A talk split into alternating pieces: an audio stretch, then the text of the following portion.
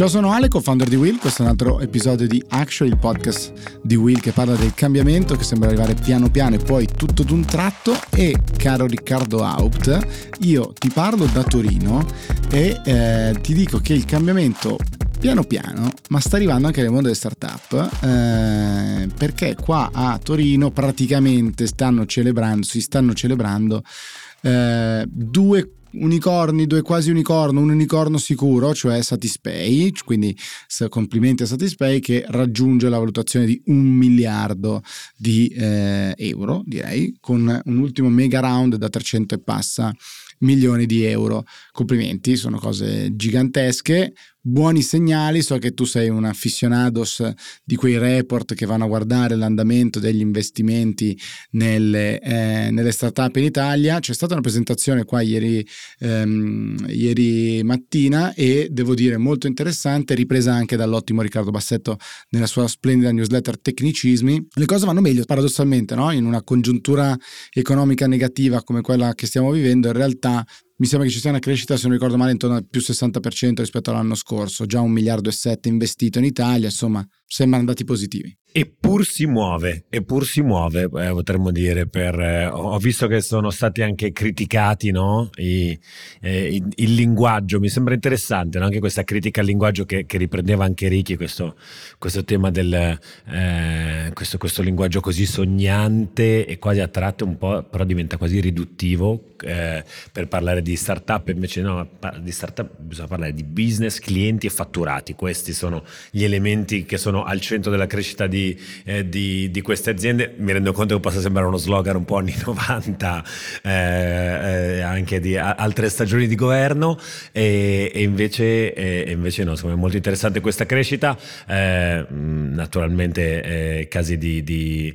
Bending Spoons, e Satispay e Scalapay direi per quest'anno sono stati i tre, i tre, grandi, i tre grandi nomi eh, che, che, hanno mosso uh, di più questo, questo settore.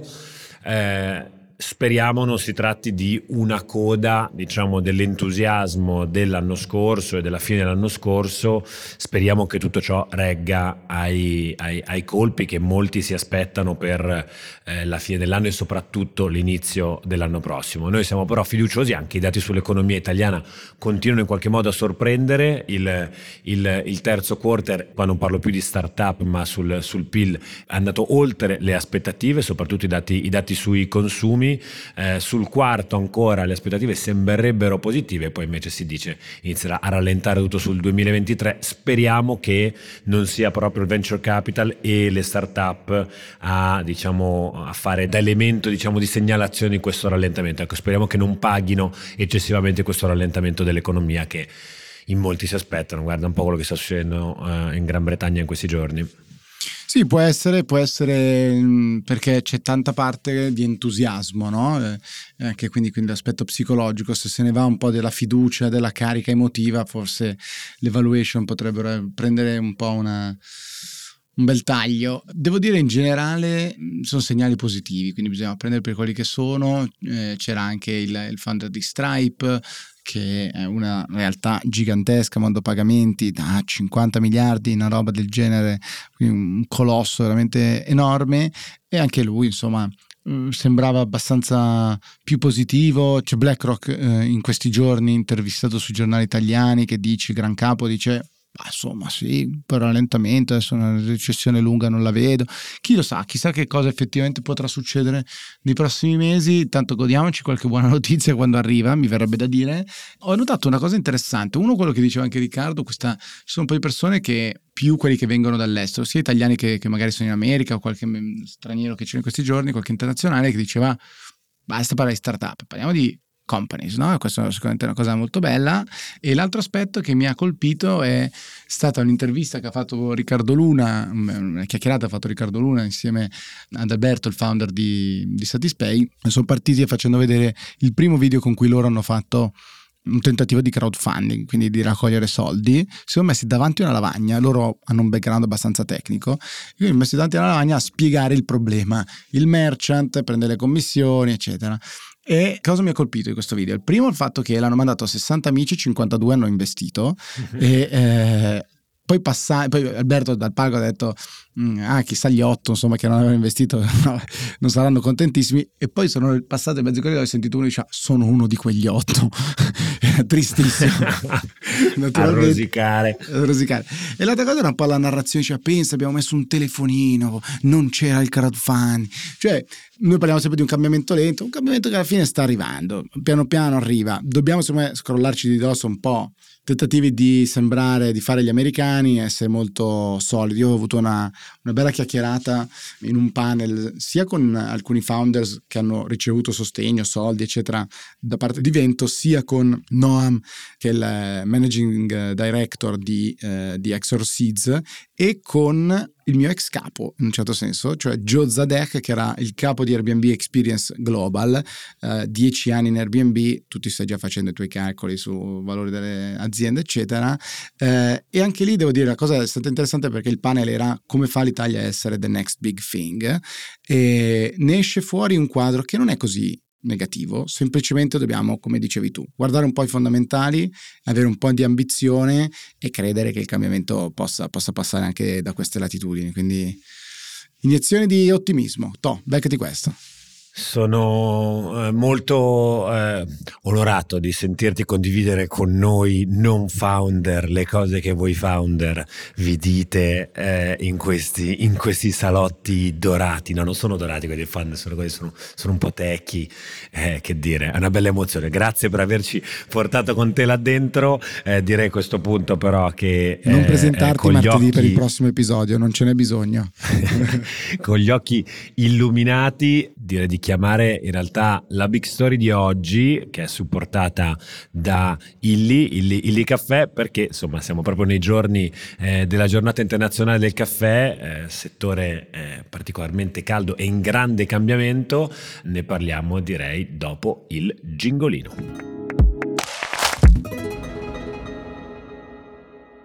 Eccoci, Big Story di oggi. Eh, siamo, dipende poi quando starete ascoltando questa puntata, però siamo molto vicini e o in corrispondenza con la giornata internazionale del caffè, una delle industrie eh, maggiormente diciamo così, sotto pressione eh, dal punto di vista della sostenibilità. In questi anni abbiamo sentito parlare molto eh, diciamo, di questa grande richiesta di cambiamento nel settore eh, del caffè.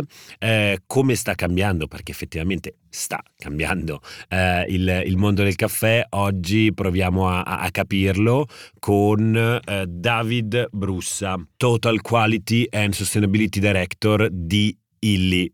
Ciao David. Buongiorno a tutte e a tutti e grazie dell'invito. Eccoci con voi, insomma eh, siete una delle, delle, delle, realtà più importanti del nostro paese, non solo a livello globale, eh, de, de, nel mondo del caffè. Vorremmo davvero eh, capire qualcosa di più di questo cambiamento e poi vorremmo anche provare ad immergerci nella storia storia, se vogliamo, di un brand che può essere definito diciamo, come uno dei massimi esponenti del brand activism eh, moderno, di cui parliamo tanto qui su Willy, di cui abbiamo parlato anche nel nostro libro eh, Politica Netflix. Vorrei capire come un'azienda come la vostra ha interpretato eh, questa spinta verso il cambiamento e come vi siete messi in gioco. Beh, allora, innanzitutto la sostenibilità eh, fa parte del DNA della ILI, perché eh, per noi qualità sostenibile è diciamo eh, uno dei requisiti fondamentali del nostro unico brand che è, ovviamente è usato per tutti i nostri prodotti e qualità e sostenibilità di fatto sono due facce della stessa medaglia.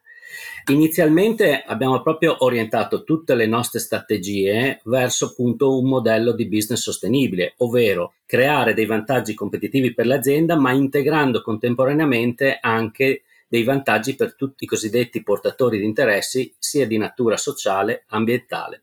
E in questo fatto, appunto, i nostri primi step sono partiti direttamente da creare una filiera sostenibile, andando a lavorare direttamente con i produttori del caffè verde perché, come dicevo prima, la qualità parte direttamente da dove si coltiva le piante. Ti faccio già una domanda, Abbiamo ti interrompo. Infatti... Mi spieghi cos'è Vai. il caffè verde? Perché non vorrei mai dare niente per scontato.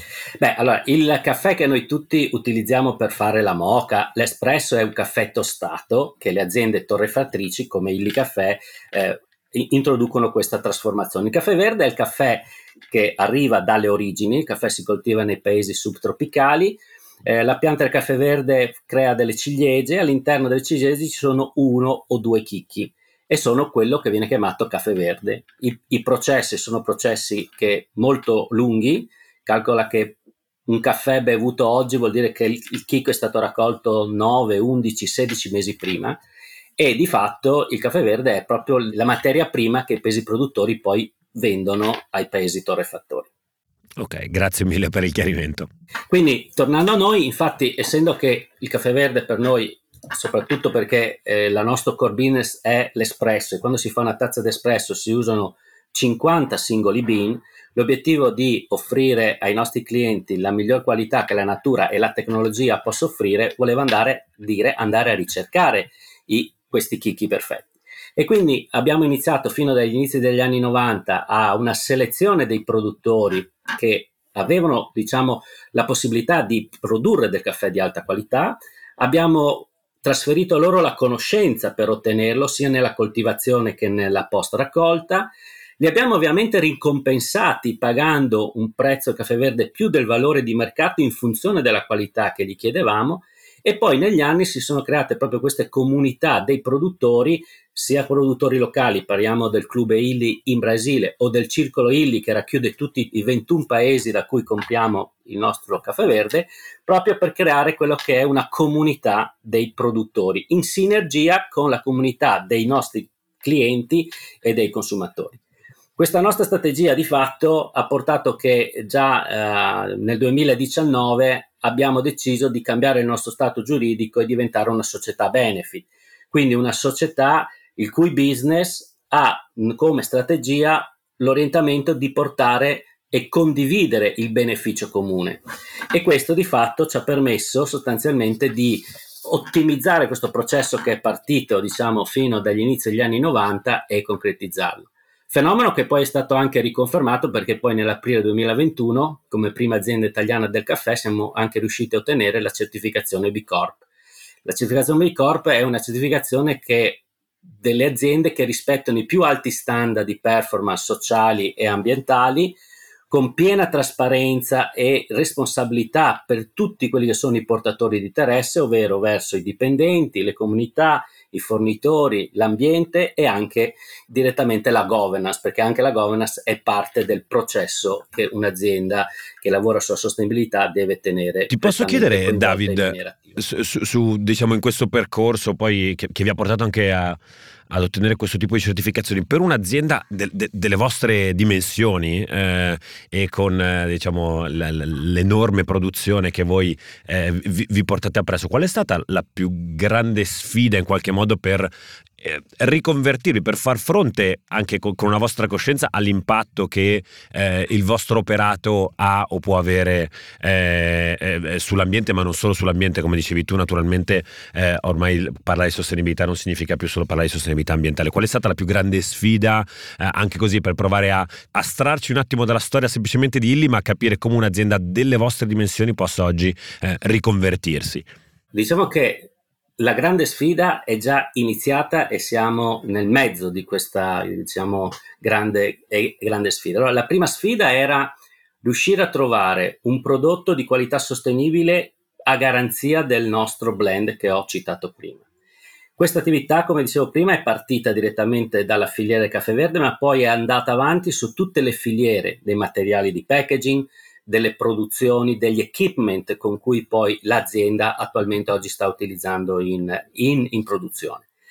E la vera grande sfida che adesso invece ci vede coinvolto è eh, diciamo, tutte le attività che stiamo mettendo in pista urgentemente per la lotta al cambiamento climatico, perché o- oggi come oggi il fatto che le aziende, soprattutto di prodotti consumabili, hanno un impatto emissivo, la nostra grande sfida è stata quella di andare prima di tutto a misurare dove sono gli impatti che un'azienda, direttamente partendo dalla piantina del caffè fino a quando il cliente deve, eh, deve dismettere il barattolo piuttosto che eh, il prodotto che ha appena utilizzato. E beh, lì abbiamo scoperto che più del 60% del nostro impatto è lungo la catena di produzione del caffè verde e invece tutta la parte relativa alle industrie, la parte dei trasporti, la parte della produzione delle macchine, invece è una parte che è solo un terzo rispetto alla parte del caffè verde.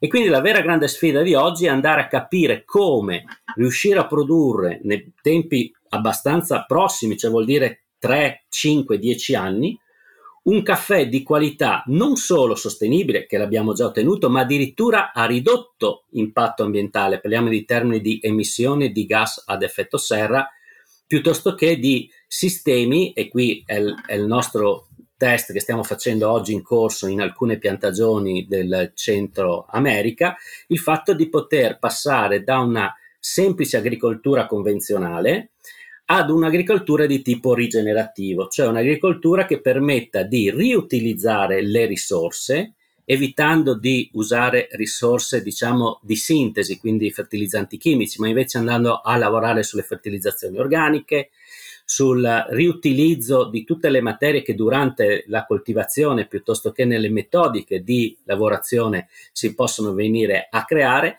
con l'ottica non solo di ridurre appunto i gas ad effetto serra, ma anche di stoccare, di riportare il carbonio all'interno del terreno, da cui effettivamente con l'utilizzo del petrolio nella storia dell'uomo sostanzialmente l'abbiamo liberato verso l'atmosfera. Una curiosità perché appunto il, caffè è, tipica, è, una, tipica industria con, con, una filiera complessa, no? perché parte, parte, da lontano, parlavi tu dei, dei, dei, dei, chicchi fino ad arrivare poi alla trasformazione, distribuzione e quant'altro. Come, come siete riusciti a risalire questa filiera? Perché voi naturalmente siete, siete in, in, un punto di questa filiera, eh, come siete riusciti ad entrare in qualche modo, a controllare, a verificare tutto quello che accade a monte? Immagino non sia stato un, uno scherzo in qualche modo, perché è anche tra l'altro uno degli aspetti storicamente, mettiamolo così, più al centro del dibattito sulla produzione del caffè, quindi proprio la parte della coltivazione. Eh, grazie della domanda perché mi permette di descrivere il processo che in, in, tutti questi anni abbiamo messo a punto, cioè ovvero quello di andare a lavorare, diciamo, a stretto contatto con i produttori locali, cioè sia i nostri tecnici da Trieste, ma i tecnici che abbiamo nei terreni, nei, cioè nei terreni, nelle origini dove si coltiva il caffè, tramite appunto l'Università del Caffè della Illy Caffè siamo riusciti a creare delle sinergie dirette, ovvero andare a capire come venivano, veniva coltivato il caffè, andare a proporre le migliori pratiche agricole, cosiddette noi chiamate di agricoltura integrata, perché ovviamente ogni regione, ogni origine ha delle peculiarità specifiche, ma il trasferimento di conoscenza, diciamo porta a porta, cioè piantagione per piantagione, ci ha permesso di trasferire queste conoscenze col fatto poi di pagare la qualità che veniva erogata, quindi motivare economicamente il produttore.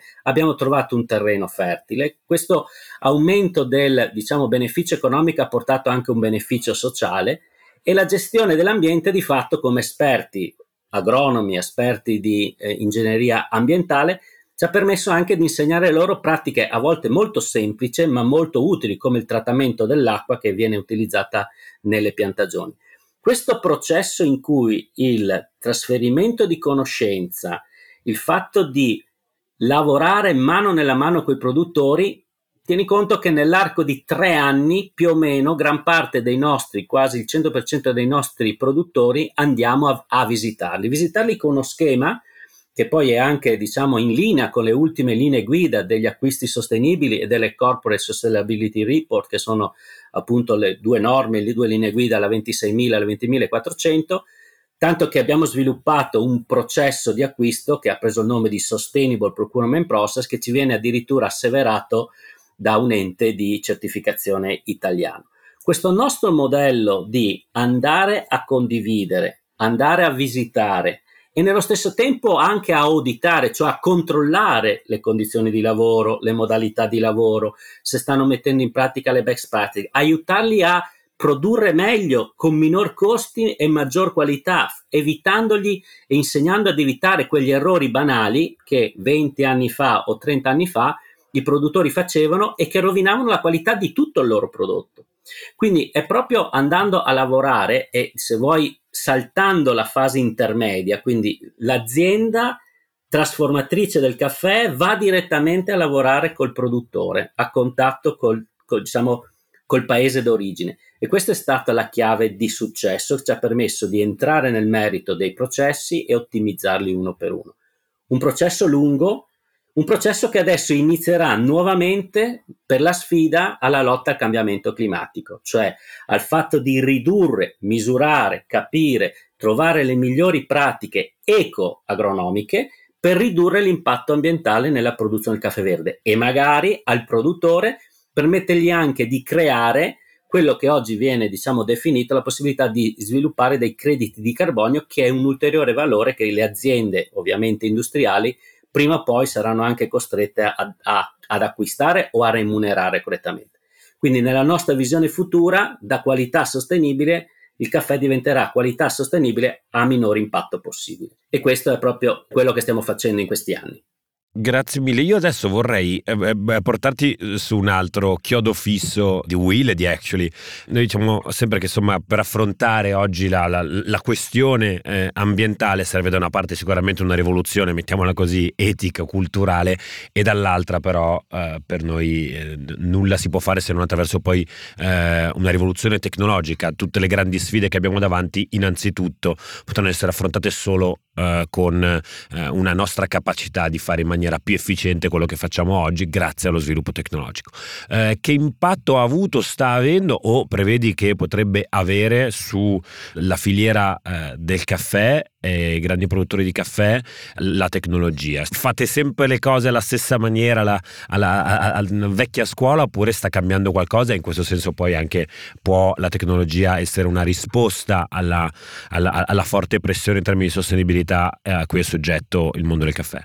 No, confermo che la tecnologia è la risposta a questo cambiamento. Infatti noi ci siamo creati un, un modello in cui tutte le attività di lotta al cambiamento climatico, cioè eh, aumento dell'efficienza operativa, l'incremento della circular economy, la riduzione dell'impatto ambientale dei, dei vari sistemi atti a ridurre i gas ad effetto serra, coadiuvati poi da pratiche ecoagricole di stoccaggio del carbonio all'interno del terreno, appunto con l'utilizzo delle biomasse, eh, di fatto questo processo climatico, lotta al cambiamento climatico, deve essere supportato da tutti gli aspetti sociali, perché non dobbiamo dimenticare che non possiamo fare delle iniziative prettamente dirette all'ambiente. Se andiamo a, diciamo, eh, inficiare l'impatto sociale positivo. Infatti tutte le tematiche sociali, diversity inclusion, gender equity, decent work, tutta la parte di trasferimento della conoscenza,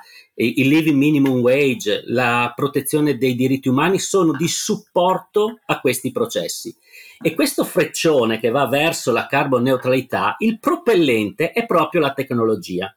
Perché purtroppo non abbiamo una ricetta né paese per paese, ma neanche una ricetta unica che risolva il problema di produrre a ridotto impatto ambientale sempre e comunque. Quindi la tecnologia è proprio quella soluzione, esempio nell'ambito agricolo, proprio per evitare si è sempre fatto così, mio nonno faceva così, stiamo mettendo in pratica tutte quelle che sono le nuove pratiche, chiamate che vanno al nome di precision farming, cioè quella della sensorizzazione del terreno, sensorizzazione dell'aria, sensorizzazione delle piante, e anche della biodiversità, esempio la, la registrazione dei cinguetti degli uccelli, sono tutti strumenti che ci permettono di misurare il campo, cercare poi con l'intelligenza artificiale di capire quali sono i trend che portano a un prodotto migliore, in termini inteso come eh, senso figurativo, cioè migliore in qualità, in resa, in, eh, diciamo, in salubrità, in riduzione di costi e è proprio tramite la tecnologia, quindi con tutta questa sensoristica,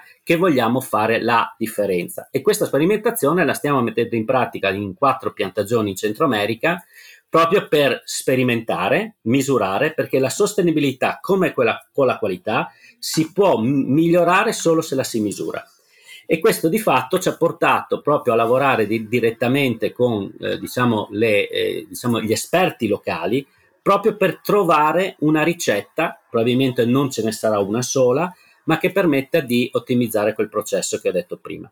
Questo a livello, diciamo, di eh, diciamo, produzione. Nella nostra invece trasformazione, proprio stiamo iniziando a utilizzare nuovi materiali a ridotto impatto ambientale, ma che permettono comunque di garantire la qualità di prodotto, mantenere una lunga shelf life, senza ovvi- perché ovviamente i prodotti che scadono troppo presto rischiano poi di diventare del waste, quindi anche questo va gestito, e sempre nell'ottica di non solo ridurre l'impatto ambientale perché usiamo materiali più leggeri, materiali magari riciclati, materiali di più facile riciclabilità, tipo i monomateriali, che magari l'Italia, che è uno dei paesi più avanzati nel mondo del riciclo, è fattibile, ma in altri paesi del mondo alcune tipologie di, di materiali compositi non lo sono. Invece l'utilizzo di questi nuovi materiali chiamati monomateriali plastici o monomateriali diciamo di packaging permetterà una riciclabilità oltre il 95%.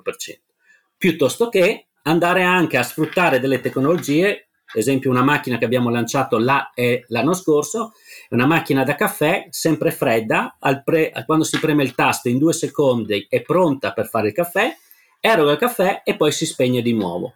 Questa macchina che di fatto non rimane accesa se non per scaldare l'acqua per fare il caffè, ha un consumo medio rispetto diciamo, al mercato circa il 30% in meno, che alla fine non solo di risparmio energetico ma anche nella facilità di utilizzo. Quindi servizio, cioè, servizio al cliente, riduzione delle emissioni, efficienza energetica, ma garanzia della qualità, quella che Illy da sempre propone ai propri clienti, è la ricetta che stiamo mettendo in pista. E solo la tecnologia, le nuove, diciamo, materiali, nuove soluzioni tecnologiche effettivamente ci permettono di fare questo salto quantico in avanti. David, ti chiedo una cosa, non so se cadrai dalla sedia o meno, abbiamo, abbiamo fatto una domanda anche eh, nel Vox Populi che abbiamo organizzato proprio in partnership con voi per strada chiedendo un po' di impressioni su come le persone stiano vivendo il cambiamento in atto nel settore del caffè.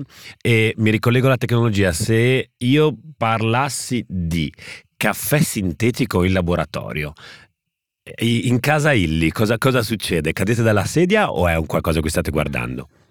Allora, il caffè tostato, estratto, diciamo, contiene circa dalle 800 alle 1200 molecole. Quindi farlo sinteticamente lo vedo abbastanza complicato, se non addirittura complesso. Più complicato della carne. Eh sì, di fatto. Infatti ehm, alcuni nostri strumenti che stiamo utilizzando l'abbiamo nell'analisi diciamo, di qualità di prodotto andiamo a, a, considerarne circa 200 di queste molecole, però è una semplificazione, no? ovviamente per, come strumento di controllo. Però di fatto sintetizzare un caffè eh, potrebbe essere veramente complicato, anche perché non dimentichiamo che nel caffè verde ci sono solo 300 molecole e poi dopo la trasformazione tramite la tostatura che ne diventano 1200.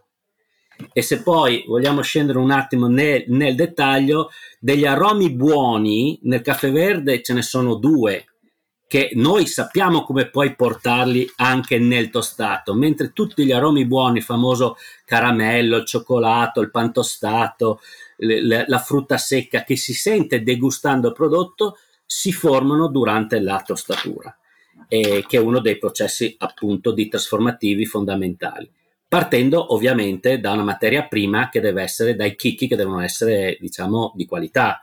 Perché se un chicco è difettoso durante la tostatura il difetto rimane perché purtroppo di quelle 300 molecole molti difetti invece rimangono diciamo intonsi con la tostatura ecco perché la nostra selezione direttamente nel caffè verde per ottenere la qualità che Illy richiede e che Illy propone al proprio mercato deve partire direttamente dal verde quindi caffè sintetico lo vedo complicato e forse anche molto complesso. Allora ti faccio un'ultima, un'ultima domanda eh, con cui proviamo un po' ad alzare lo sguardo e, e provare così con, una piccola sfera di cristallo guarda, a guardare, guardare, al futuro. Se dovessi provare a dirci quali saranno secondo te le più grandi trasformazioni dell'industria del caffè da qui ai prossimi eh, dieci anni e poi magari in questo caso anche raccontandoci cosa avete, cosa avete in programma voi. Allora, diciamo che oggi come oggi sono tre i temi fondamentali. La prima è capire effettivamente quanto coltivare il caffè verde e quindi avere il famoso chicco verde impatta e trovare le pratiche ecoagricole o di agricoltura rigenerativa che ci permette di ridurre questo impatto.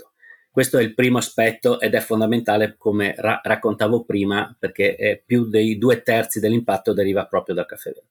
Il secondo impatto è sui materiali di packaging, cioè sui materiali di packaging che devono sostanzialmente entrare in una logica di circular economy, di nuovo di economia rigenerativa, cioè non possiamo pensare di usare un materiale di packaging una volta sola, ma dobbiamo cercare di svilupparli in modo tale che li possa riutilizzare, riciclare, ma ritenerli all'interno dello stesso ciclo produttivo del caffè.